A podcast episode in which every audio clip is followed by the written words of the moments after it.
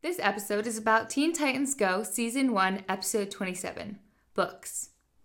In this episode, the Teen Titans have fun reading books. Hey guys, I'm gonna make us some french fries to eat while reading, Cyborg says. Do you make good french fries? Starfire says.